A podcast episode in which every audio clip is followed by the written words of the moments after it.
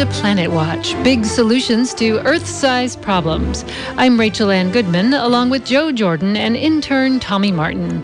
Today on the program, is there life on Mars and in our solar system? Find out about NASA's efforts to seek out life on the red planet and the moons in our various solar system planets, and what that would mean if we actually found it. How is life on Mars helping us understand our own planet and its atmosphere better? In a moment, we'll talk with NASA Ames planetary scientist Carol Stoker about her research into life on these wonderful other worlds, plus science, notes, and phenomenon. Stay tuned for that and more right here on Planet Watch. And if you'd like to reach us and ask Carol a question, we are taking questions and comments right now via email. That's radioplanetwatch at gmail.com. Once again, radioplanetwatch at gmail.com. As we always do, we'll start out with a short newscast of a little roundup of some planetary news that may or may not affect you personally, but is certainly um, taking the temperature of our planet and what's happening in science this last week. And to kick it off, Tommy has a story for us right now. Yeah. Um, the story is about a, a synthetic soft tissue, uh, which was made into a retina by a 24 year old Oxford student. And this new retina device could offer an out, a new outlook on life for the visually impaired. The retina replica is made of soft water droplets known as hydrogels and biological cell membrane proteins. Designed like a camera, the cells act as pixels, detecting and retracting to the or and reacting to the light to create a grayscale image. Before this discovery, rigid hard mater- materials were the only option to create artificial retinas. Unlike these existing implants, the cell cultures are from natural biodegradable materials. Uh, these do not contain foreign bodies or living entities. With this new implant technology, not only more close, uh, this technology not only more closely resembles the human body tissue, but also much less invasive, but is also much less invasive in helping treat degenerative eye conditions such as retinitis pigmentosa. Uh, metal retinal implants can be very damaging, causing inflammation and even scarring to, sensitive, uh, to the sensitive eye. Uh, working with a large replica, the Oxford team is trying to expand the function to include color recognition. The next steps include animal testing, followed by a series of clinical trials on humans. So, yeah, I guess if you had an eye implant and it dissolved, it wouldn't be a bad thing if it was part of uh, something natural that your body didn't reject. Yeah, much better than a giant metal thing being forced into your eye. Ooh, it makes me cringe just thinking about it. Yeah, the retina, the retina is actually the retina is actually uh, far more than the passive uh, screen that uh, we have often thought it might be. It actually does a lot of active pre processing of data received by the eye from the outside world. So uh, if they're doing a synthetic one, uh, pretty sophisticated project. Yeah. Yes, indeed. Well, it turns out that for the past 20 years, oxygen in the world's oceans has been declining. Researchers at Georgia Institute of Technology looked at a historic data set of ocean information stretching back more than 50 years and searched for long term trends and patterns. And they found that oxygen levels started dropping in the 1980s as ocean temperatures began to climb. Falling oxygen levels in water have the potential to impact the habitat of marine organisms worldwide, and recent years led to more frequent hypoxic events. That means with no oxygen that, that was leached out of the ocean that killed and displaced populations of fish, crabs, and many other organisms. Another news story related to that, um, which maybe gives us hope if you think in the complete geologic time scale, not in the human time scale. 200 million years ago, actually, um, nearly half of life on Earth went extinct. Uh, but since you can hear my voice right now, we know that Earth eventually revived. Scientists from the University of Tromsø, Norway, found evidence that the bedrock helped the Earth return to habitability by removing CO2. Scientists think an asteroid and volcanic activity caused the atmosphere to go above 1,000 parts per million of CO2, which caused the sea to lose oxygen and the Earth's surface to warm, causing mass extinctions. By studying that bedrock under the North Sea, scientists say a process of chemical weathering eventually removed that CO2 from the atmosphere by tying it up in the minerals in the rock, making the planet more hospitable again.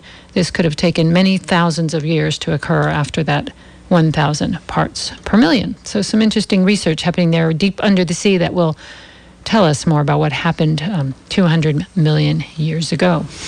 But back to the present, Joe.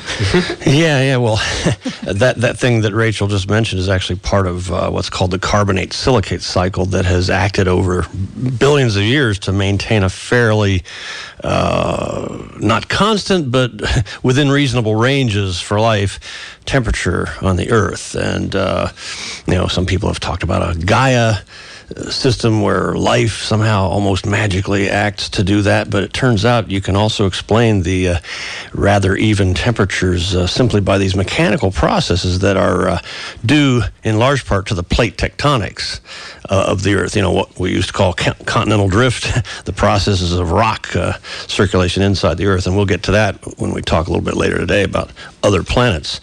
Um, now, yeah, as Rachel said, getting back to the present, here we go.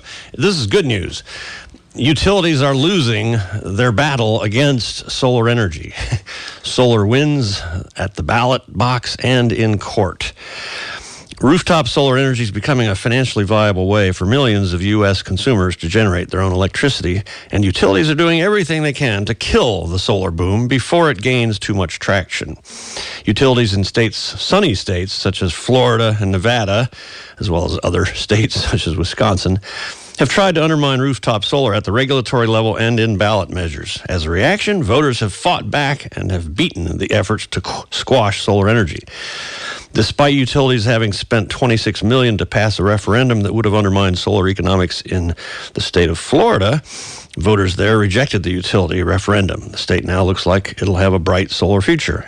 In Nevada, less than a year after the Public Utility Commission essentially killed the rooftop solar industry, residents overwhelmingly voted to break up Berkshire Hathaway owned NV Energy's long monopoly in the state. Customers have to be given energy choice, meaning more solar in one of the country's sunniest states.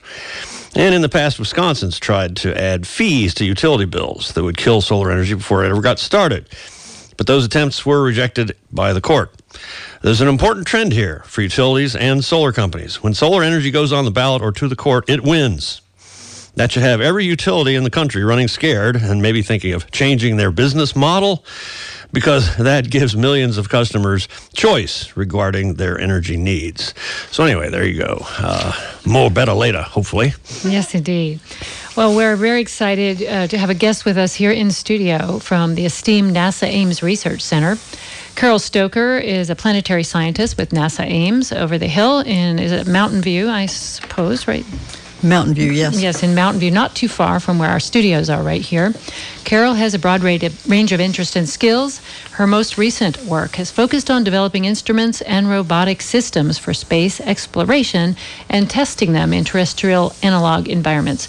She's also keen on the search for life in our solar system, which has been um, a long term quest. And I guess we'll start out by uh, appealing to everyone's um, science fiction consciousness and realize that up until very recently, we thought there was life on Mars. I mean, very recently, as in 1920s, right? We had a War of the Worlds shake the core of our beings, um, thinking they were actually invading.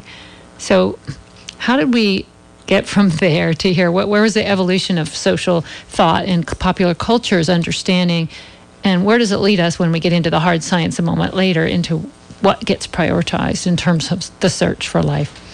So, welcome. Thank you for being here first. And thank you for having me. This is, for those of you who don't know, this is an incredibly spectacular location overlooking the beautiful coastline of Santa Cruz and in a nice little lagoon right outside the door. So, it's a wonderful place. Um, the, uh, the search for life on Mars is, as you said, it's, it's actually following on uh, a, many, many decades and, and really hundreds of years of believing that Mars probably hosted life. Um, and that was based on the lack of data. so uh, science always, you know, relies on data. So the mythology and things like that don't.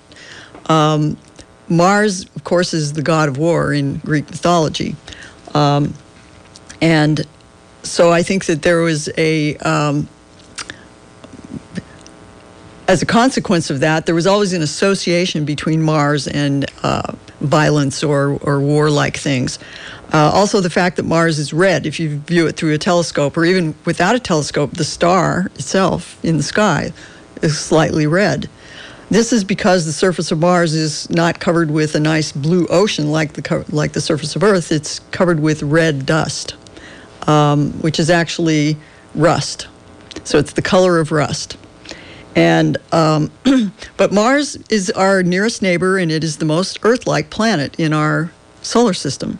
So it's it's a logical place to look for life, given that it's our uh, sister planet, so to speak. And it's also logical that people would think we could be invaded by little green men, as was always the case, right? And and still, you know, there's just recent movie with Matt Damon, you know, where he goes to Mars and tries to live there, and uh, we won't give away the ending, but we, we still have fascination with going there, being there. Um, there's even this idea that maybe we could terraform, which, you know, has the fantasy going that maybe we could, you know, mess up this planet and then go make a new one. Um, that's kind of scary too. I mean, for me, that's that's a little bit immoral to think about Planet B as an escape valve for all the bad things we're doing to our planet. And you said yourself, people often propose this idea to you as a scientist. Well, um, people are interested in the um, modification of the climate of Mars, uh, and scientists are interested in study that. Uh, because the climate of Mars has changed over time. It's it's now in a very deep ice age sort of state, but clearly in the past it was much more Earth-like. Probably hosted an ocean, um, or certainly plenty of liquid water, if not an actual ocean. And there's all kinds of geological evidence that shows that. But now what we have is a cold, dry desert. And um, so why is that? And can it can that process be reversed to make it a more uh, more habitable for life and potentially even human life? Uh, and NASA has plans, and for as long as I've my career really has had plans that often don't become realities, but there's still plans of uh, exploring Mars with, with people and having, you know, stations or um, bases or potentially even colonies on Mars. And there are even private individuals now who have their own plans to put colonies on Mars. I mean, Elon Musk, a California native who's uh, inventing the future in many different ways, his, himself wants to do that. So it isn't too far beyond plausibility that we will uh, eventually have humans living on the surface of Mars. It's not going to take over for Earth. it's not going to be 11 billion people, you know, that are going to live on the surface of Mars, almost certainly. And, and I just can't help but point out some strange irony that we can't even figure out how to slow the uh, changes to our own atmosphere that we're creating, much less spend a lot of money, you know, creating a whole new atmosphere for another planet. We haven't quite gotten a handle on our own yet, so it's a lot of work to think about doing that for Mars. Just that's my own editorial opinion, and so Joe, I can tell, is itching to jump in here. But let me give out the email because I know you're going to want to ask Carol questions. She is the expert on life on Mars and the search for it, which we haven't found it yet, by the way. In case you're going to any movies nearby that might have claimed they found life on Mars. Radio Planet Watch at gmail.com. Get your questions in early because often people get them in at the end and then we can't answer them because we aren't Mars scientists. so, uh, Joe, you had a question. Oh, just a couple little things taken off from what Carol was talking about. You all were talking about sending many people, you know, maybe a whole Earth's worth of people to Mars. Even one person like Elon Musk, though, uh, there is this huge hurdle of getting fried on the way to Mars. you know, if something happens on the sun, which does happen once in a while, I mean, you got to have really thick lead, heavy stuff that's hard to launch, as far as I know. But Carol may have some updates on that. But while I'm at it, the other thing is just speaking of colors, little green men and the red of Mars. The late great Carl Sagan once told me I met him when I was working at NASA Ames that um, well, the hemoglobin in your blood, you know, is made of iron and uh, so, okay, they talk about Mars, the planet of war. Well, blood, like war, um, you know, comes from that um, the iron that's in the iron oxide, the rust on the surface of Mars, and that's the same thing that's in he- hemoglobin and imparting some of that color. Anyway. Well, back to NASA though. Is there a real uh, discussion of a, a human uh, expedition to Mars right now, or is it really about probes and other exploration uh, machinery that we sent. We've sent rovers and things like that. Tell us kind of what the evolution of that and where we are at now. So um, there's more than just a discussion. There's a there is a program to put humans on Mars. Within, in fact, uh, the Trump administration announced, as actually most Republican administrations, the last three have announced that they pl- would plan to put humans on Mars in a time frame of now the 2030s. Um, so there is a program, and that program is uh, off to a start. There, the main thing that needs to be done to support that program is to build a big enough rocket, and uh, so there's a a program in uh, uh, in place right now, which is actually doing development to build uh, a large enough launch vehicle to launch uh, crew to Mars, and and we're talking about a size of crew of maybe four to six people. So it's not uh, by any means a colonizing kind of effort. It's a exploration uh, sort of effort, sort of like the way that we went to the moon in the 1960s. Is that exciting to you? Do you think you'll be around for that? Um, well, I have thought many times in my life that I would be around for it. We actually had plans to put humans on Mars in the 1980s. And had we continued at the pace that we were at, and we had the big rocket then, at the big rocket that we built to, to go to the moon, the Saturn V. And uh, had we continued at the pace that we were at in the 1960s, with people landing on the moon in the 1960s and continued at that level of effort, we probably well would have had human landing on Mars in the 1980s. Hmm. And that was actually sort of when I started my career, and that was one of, definitely one of the things that drew me in. And I fully believed when I was a student that I would go personally to Mars. I hope you still get that chance. If you should get get to be friends with Elon Musk. It might happen faster. um, so we're talking with Carol Stoker, a planetary science scientist from NASA Ames, and we're talking about the search for life on Mars and other planets. Let's talk about how you find it. How do we know it when we see it, and uh, how does that work? Tell us about some of the mechanics of looking and, and where we're at right now with that. So there there is an active NASA program to search for life on Mars, and it, this is a robotic rover program, and um, the there are currently two rovers that are functioning on Mars today. Um, there's a smaller one and a bigger one. Um, and there is a plan to send a, a follow-on rover in 2020. Uh, the follow-on rover, so the, the rovers that are there now have characterized the surface in these in the locations that they've landed. Of course, you can't characterize the entire surface with, you know, going in one place. Like it'd be like characterizing the Earth by coming to Santa Cruz, right? You might or Nevada desert, for example. You right. think it was quite a different place, right? So, but but they have found very strong evidence of there having been liquid water in the past. And having been habitable conditions in the past. Now, by the past, I mean like three to 4 billion years ago, a very distant past.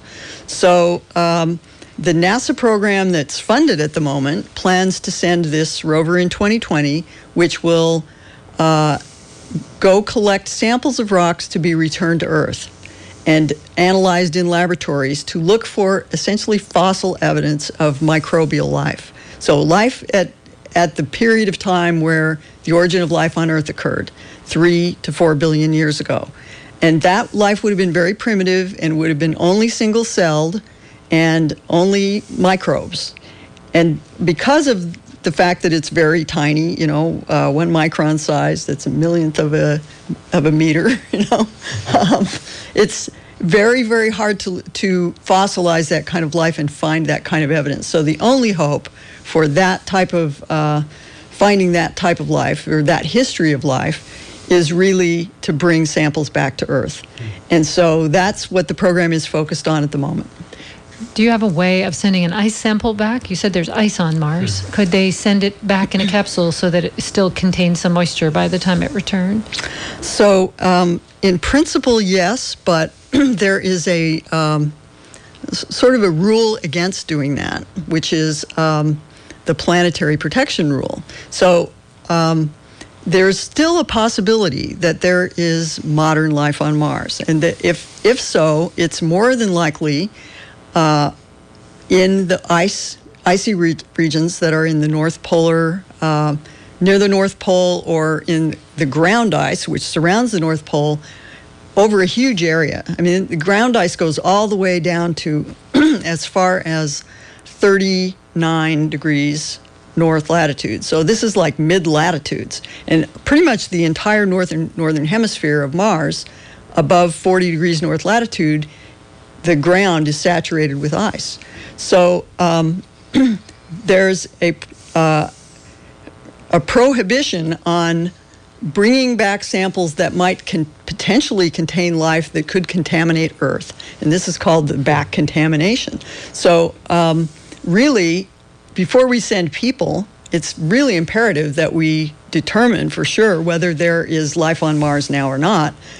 Because if there is, we're very likely to bring it back, and and therefore it's a risk to Earth. So it's um, we wouldn't have much immunity to a virus that was living on Mars for billions of years, do you think?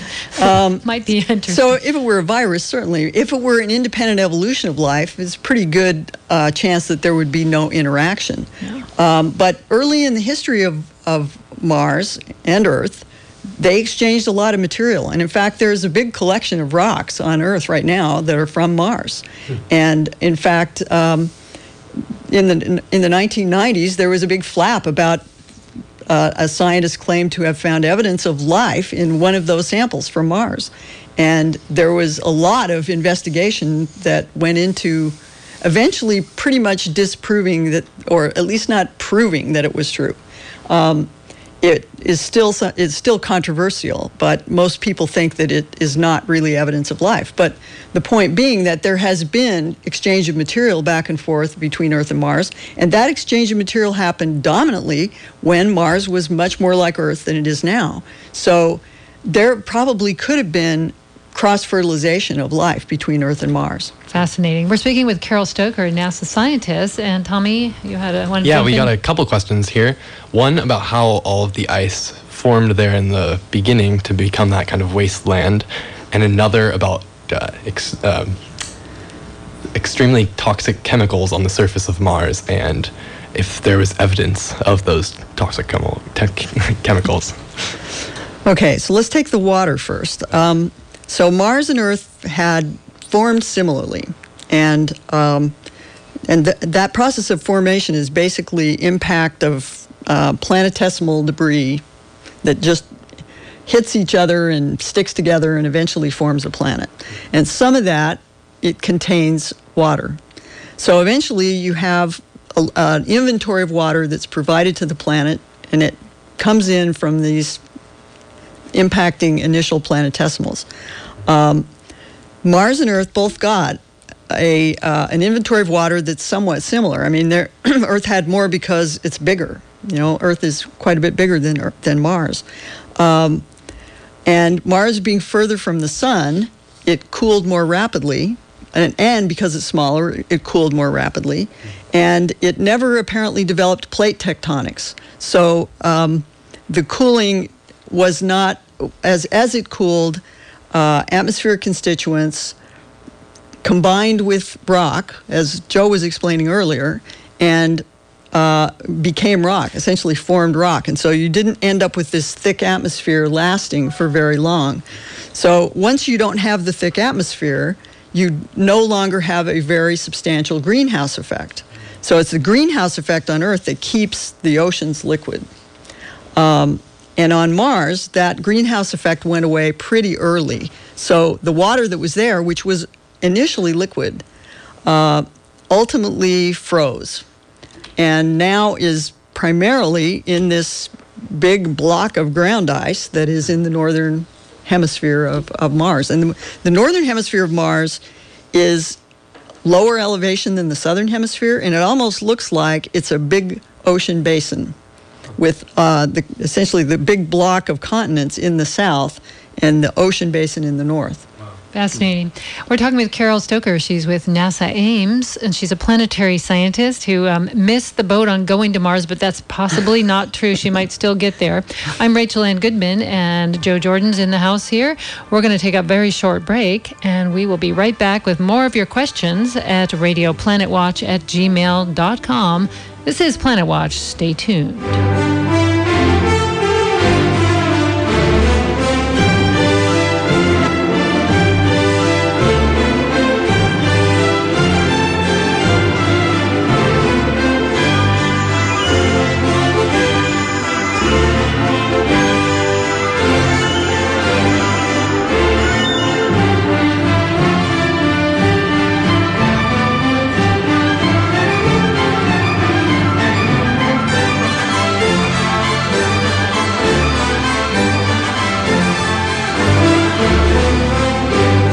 We're back with Planet Watch. Thanks for tuning in for another fascinating program. Today we're talking about the search for life in our solar system. And by that we mean looking at Mars and a couple of other moons of some of the other planets. We're here with Carol Stoker, a NASA Ames researcher in planetary sciences whose specialty is this search. And we've been asking her tons of questions. You can join the fun at Radio Planet Watch at gmail.com. If you have a question, we'll try to squeak it in before the end. And there was one other question asked about uh, toxic chemicals that we might find. Any um, idea of that?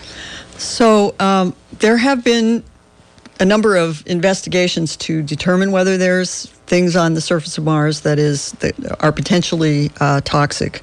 And in fact, the mission that I worked on, called the Phoenix mission, um, was had an instrument called the Wet Chemistry Laboratory, which basically took Mars soil and analyzed it for the potential for toxic compounds. And uh, it turned out that there was one thing that was completely unexpected in the soil, which is potentially toxic, at least to human life, and that was a uh, chemical called perchlorate. Um, it's a chlorine chemical, and it's extremely oxidizing. And it is. Uh, it turns out that it is complex very often in terrestrial soil with nitrate, and it was common in common in high abundance in the Atacama Desert in Chile, where there were big nitrate deposits. And in the uh, 1920s, the nitrates were dug out of the ground and were uh, spread all over the earth as fertilizer. And um, so we have groundwater in the United States that has a high percentage of perchlorate and perchlorate can cause thyroid cancer.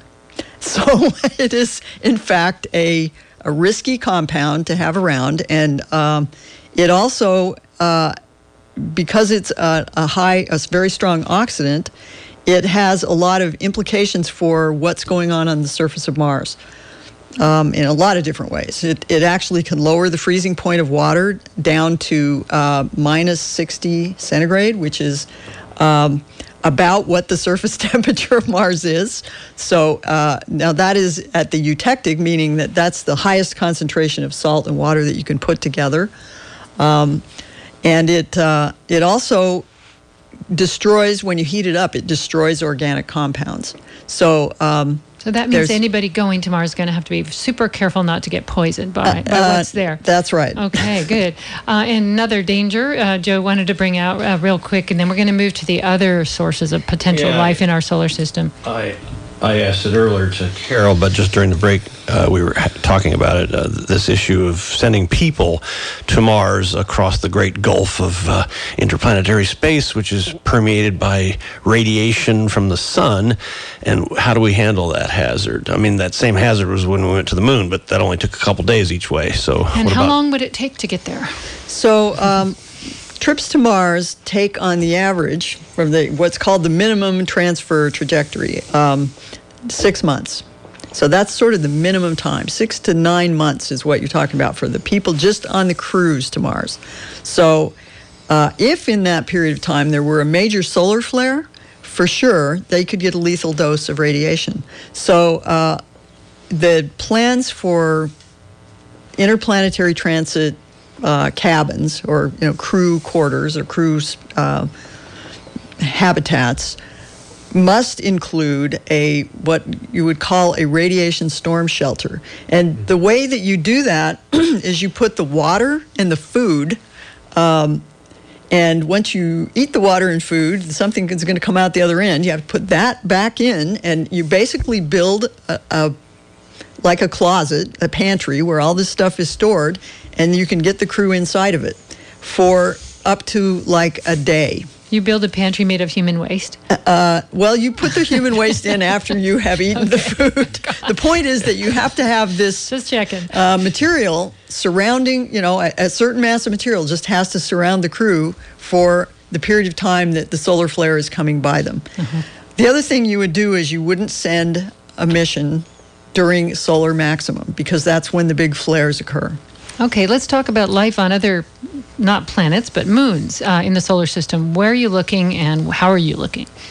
So there are two uh, icy moons of the solar system that are now uh, getting a lot of attention as potentially uh, habitable for life. The two are Europa, which is a moon around Jupiter, and Enceladus, which is a moon around Saturn. Uh, Europa has um, a liquid water ocean deep under uh, uh, many kilometers, tens of kilometers of ice. Kilometers are roughly uh, two kilometers to a mile. um, one and a half, 1.6, yeah. Yeah, so, so, you know, many miles, tens of miles, 10 to 20 to maybe even 100 miles of, of ice covers the surface of Europa. But there are um, fractures in that ice. And you can see this if you look at uh, pictures of the surface of Europa, it's just covered with these fractures.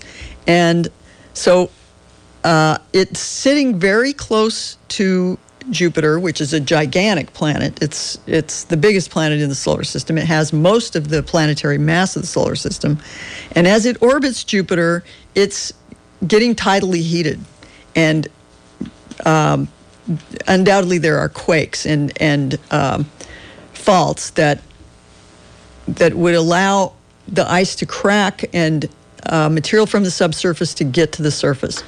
So it's really the subsurface ocean that's of interest as a possible abode for life, mainly because liquid water is the thing that we know all life depends on. And so there's a mission in the planning stages right now, a Europa lander to go land on Europa and sample this ice and look for any signatures of life. So we aren't really looking for um, an actual microbe. We're looking for evidence they either were there or have been there because we can't really um, take a picture of a microbe. Is that correct? Am I off on that? Well, um, the strawman payload. So when when NASA designs a mission, they start by having a group of scientists meet and come up with a set of objectives and uh, and then imagine what would be a payload that would meet those objectives. And that is out there in a document, the Europa um, landing site study, and uh, a science definition team report and landing site study, and um, the uh, the one of the instruments proposed by this science definition team is in fact a microscope.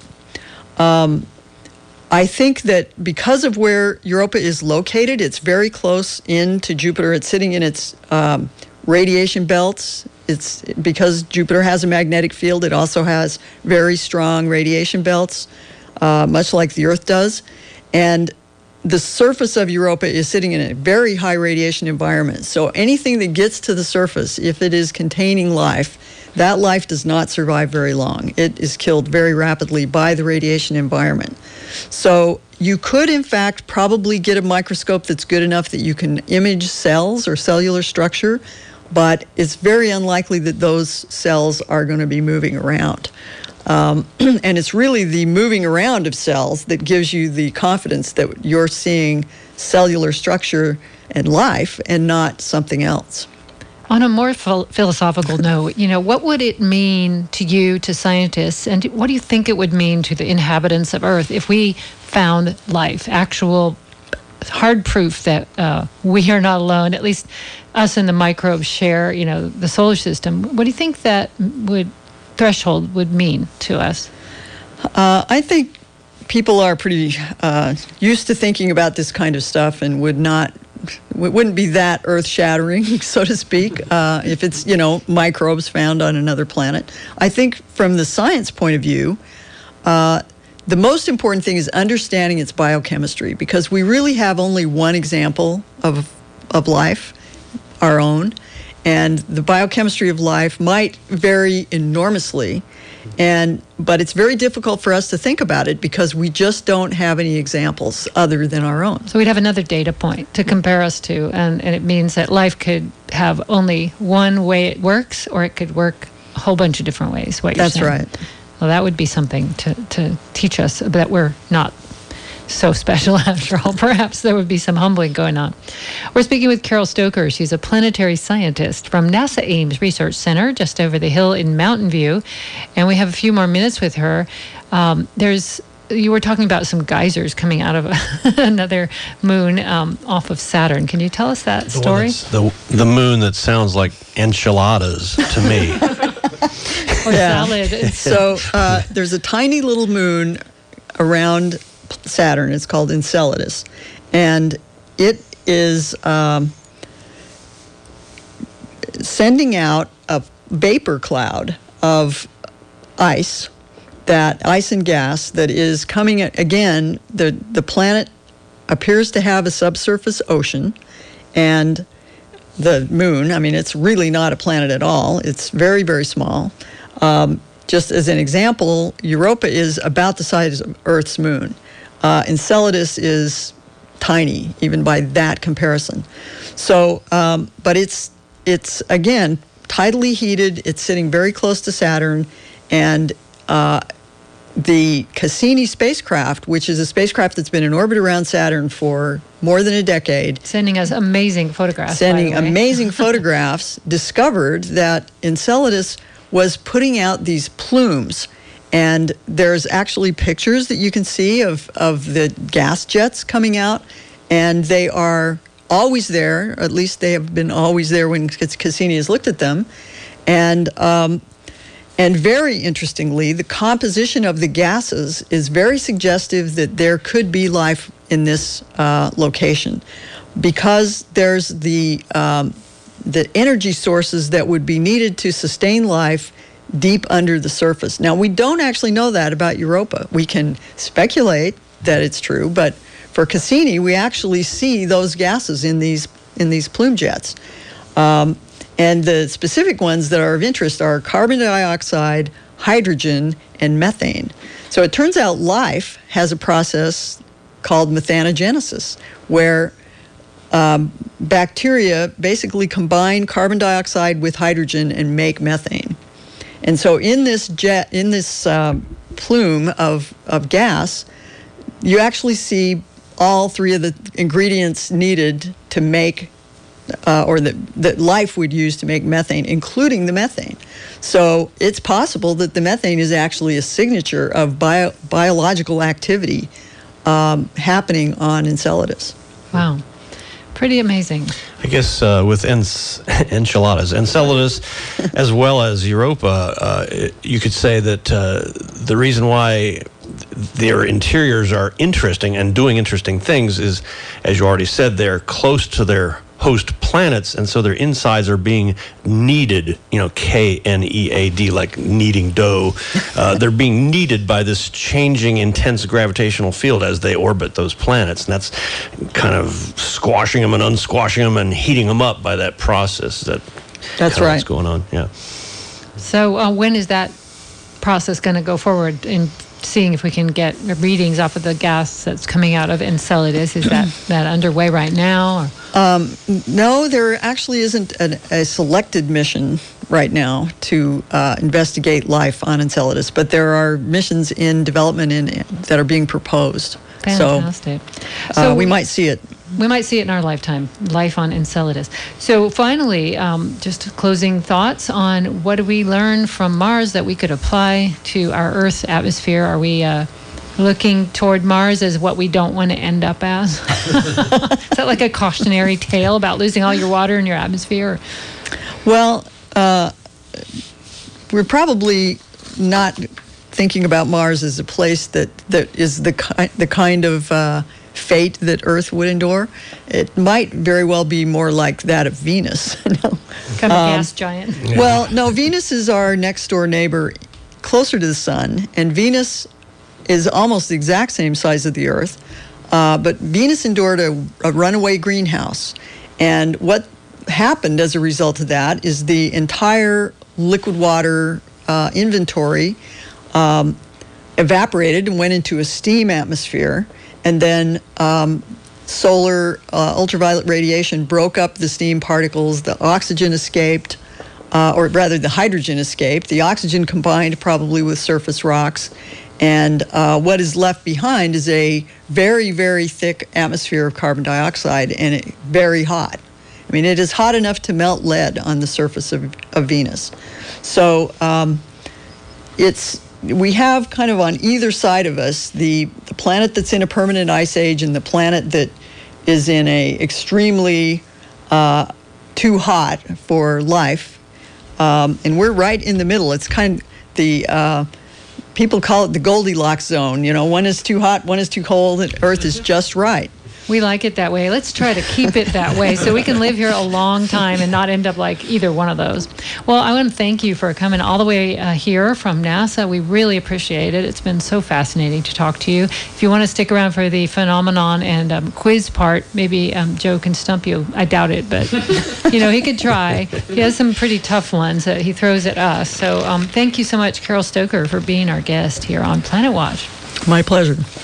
Yeah, and hopefully you've had fun Carol, and can convince some of your colleagues who, who I also know to come on over and to the beach. Uh, hey, well, you know, speaking of Jupiter and uh, Cassini mission to Saturn, uh, the Cassini mission is doing a whole series of. I think this year they're going to do 22.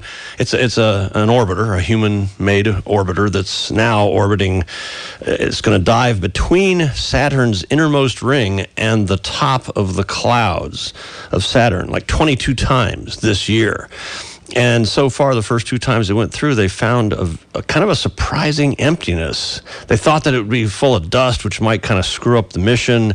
They'd have to be using their antenna as a dust shield, but it's almost almost a vacuum in there, uh, or at least way more so than they thought. So that's the preliminary observations from the first two of you know some 22 planned dives of the Cassini mission before it finally this September dives into Saturn and burns up, uh, telling us, screaming the news that it finds to us as it uh, dies. Now Jupiter tonight, you got to look in the sky. Everybody, everybody in the world listening. look in the sky tonight. I mean, some of you are already seeing this on the other side of the world, uh, but the moon is going to be right smack next to Jupiter. So if you've ever wondered how you can find a planet in the sky, well, hey, Jupiter is that bright, bright dot right next to the getting there almost full moon tonight. By the way, there will be kind of a semi bright bluish star just below Jupiter. That'll be Spica, S P I C A, in the constellation Virgo the Maiden, one of the zodiac constellations. And, um, well, you know, today is uh, the seventh day of May, May 7th. Uh, there was a great book that came out in the 60s, back in the time of the Cuban Missile Crisis. Maybe some of you remember it. Well, I don't know. Half the people in the room here were not born then, but 1964 action, political action thriller called Seven Days in May and it uh, was Cold War stuff, uh, stuff about U.S. Russia relations. Back then, it was called the Soviet Union. But uh, anyway, check that out. Just you know, see if I, I, looked at it again recently. I don't think I ever read it, and now I actually, given what's going on now with the U.S. and Russia, I'm kind of intrigued to read that again. So, seven days in May. Uh, we had a riddle last time, and by the way, I've, I've told Carol that, hey, since she's such an interesting person doing such interesting work, she should just feel free to chime in with any funny things or riddles of hers. And by the way, all of you listeners out there, send us your riddles and puzzles that you want to stump us and our guests with.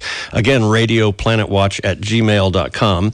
But there was one a couple weeks ago. Um, you know, I've been gone the last two weeks back on the East Coast. Had to get back into this West Coast rhythm of showing up in the studio at two. Back in Washington, you could go. The show wasn't until five p.m. But anyway, uh, one of the riddles, remember, was um, why is a manhole round?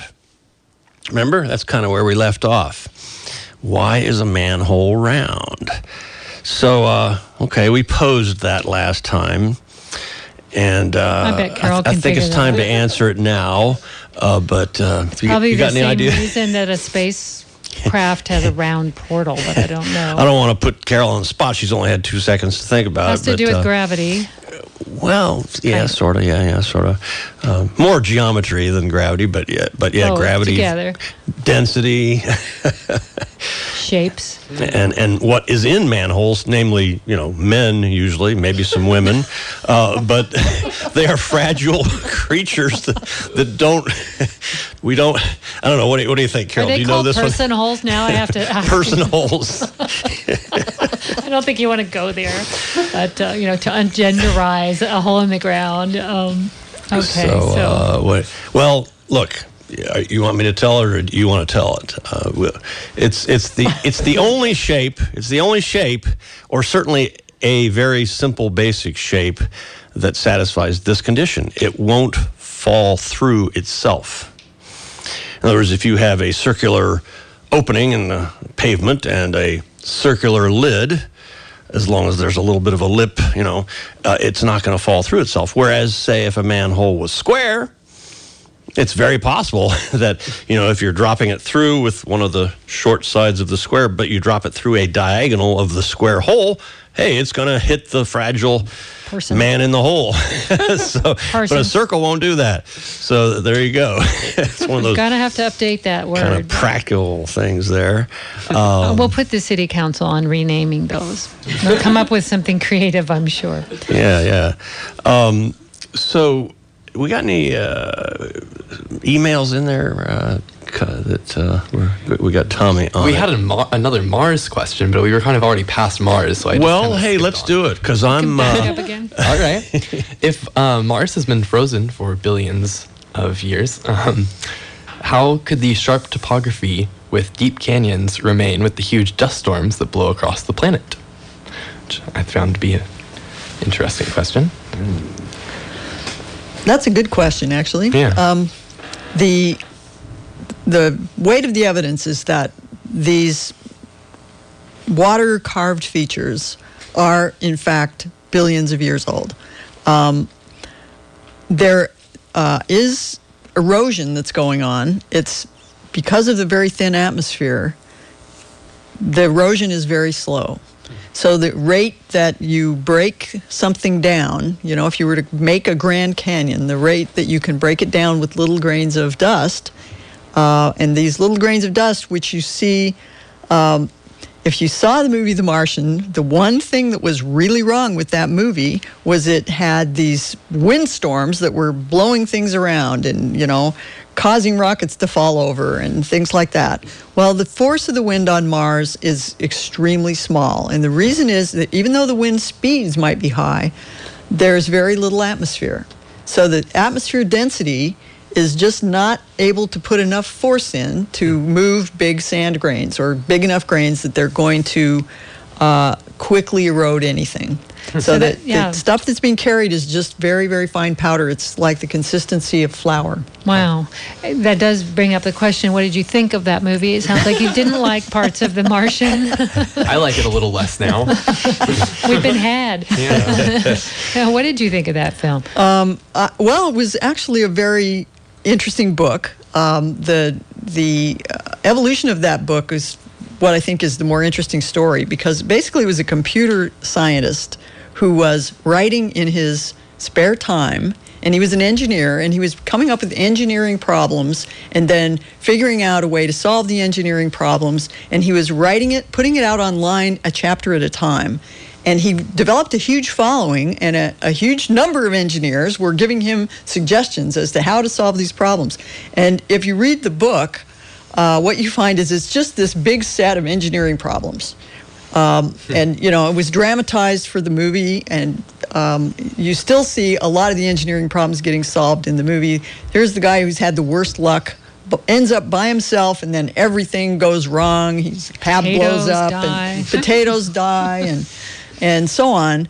Uh, and it you know many many parts of it were um, beyond reasonable you know in terms of the the degree of disaster that one person could survive but still it was there's been a, a number of interesting films about the sort of idea of the single person marooned on Mars. And there was one in the early uh, 60s called Robinson Crusoe on Mars.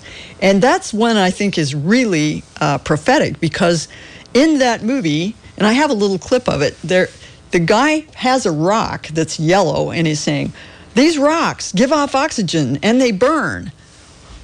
What, what are they?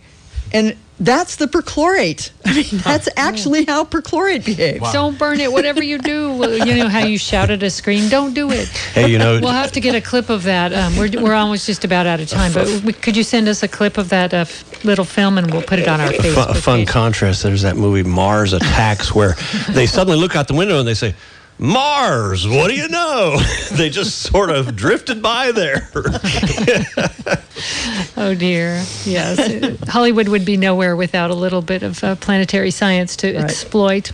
Uh, so we'll get that clip up on our Facebook page, and um, next week on Planet Watch, we'll be talking about something fairly earthly. We'll be talking about fracking for mm. uh, natural gas and how that's become a big thing across the United States, and what local communities um, are doing and have been doing to try to regulate it and control what happens in the local communities. Um, so that's coming up next week on Planet Watch, which will be which will be Mother's Day, and I'm going to call it Mother Earth's Day because we're trying to protect Mother Earth from screwing around with the interior of it. I'm Rachel Ann Goodman. This is Joe Jordan with Tommy Miller, and thank you to Carol Stoker.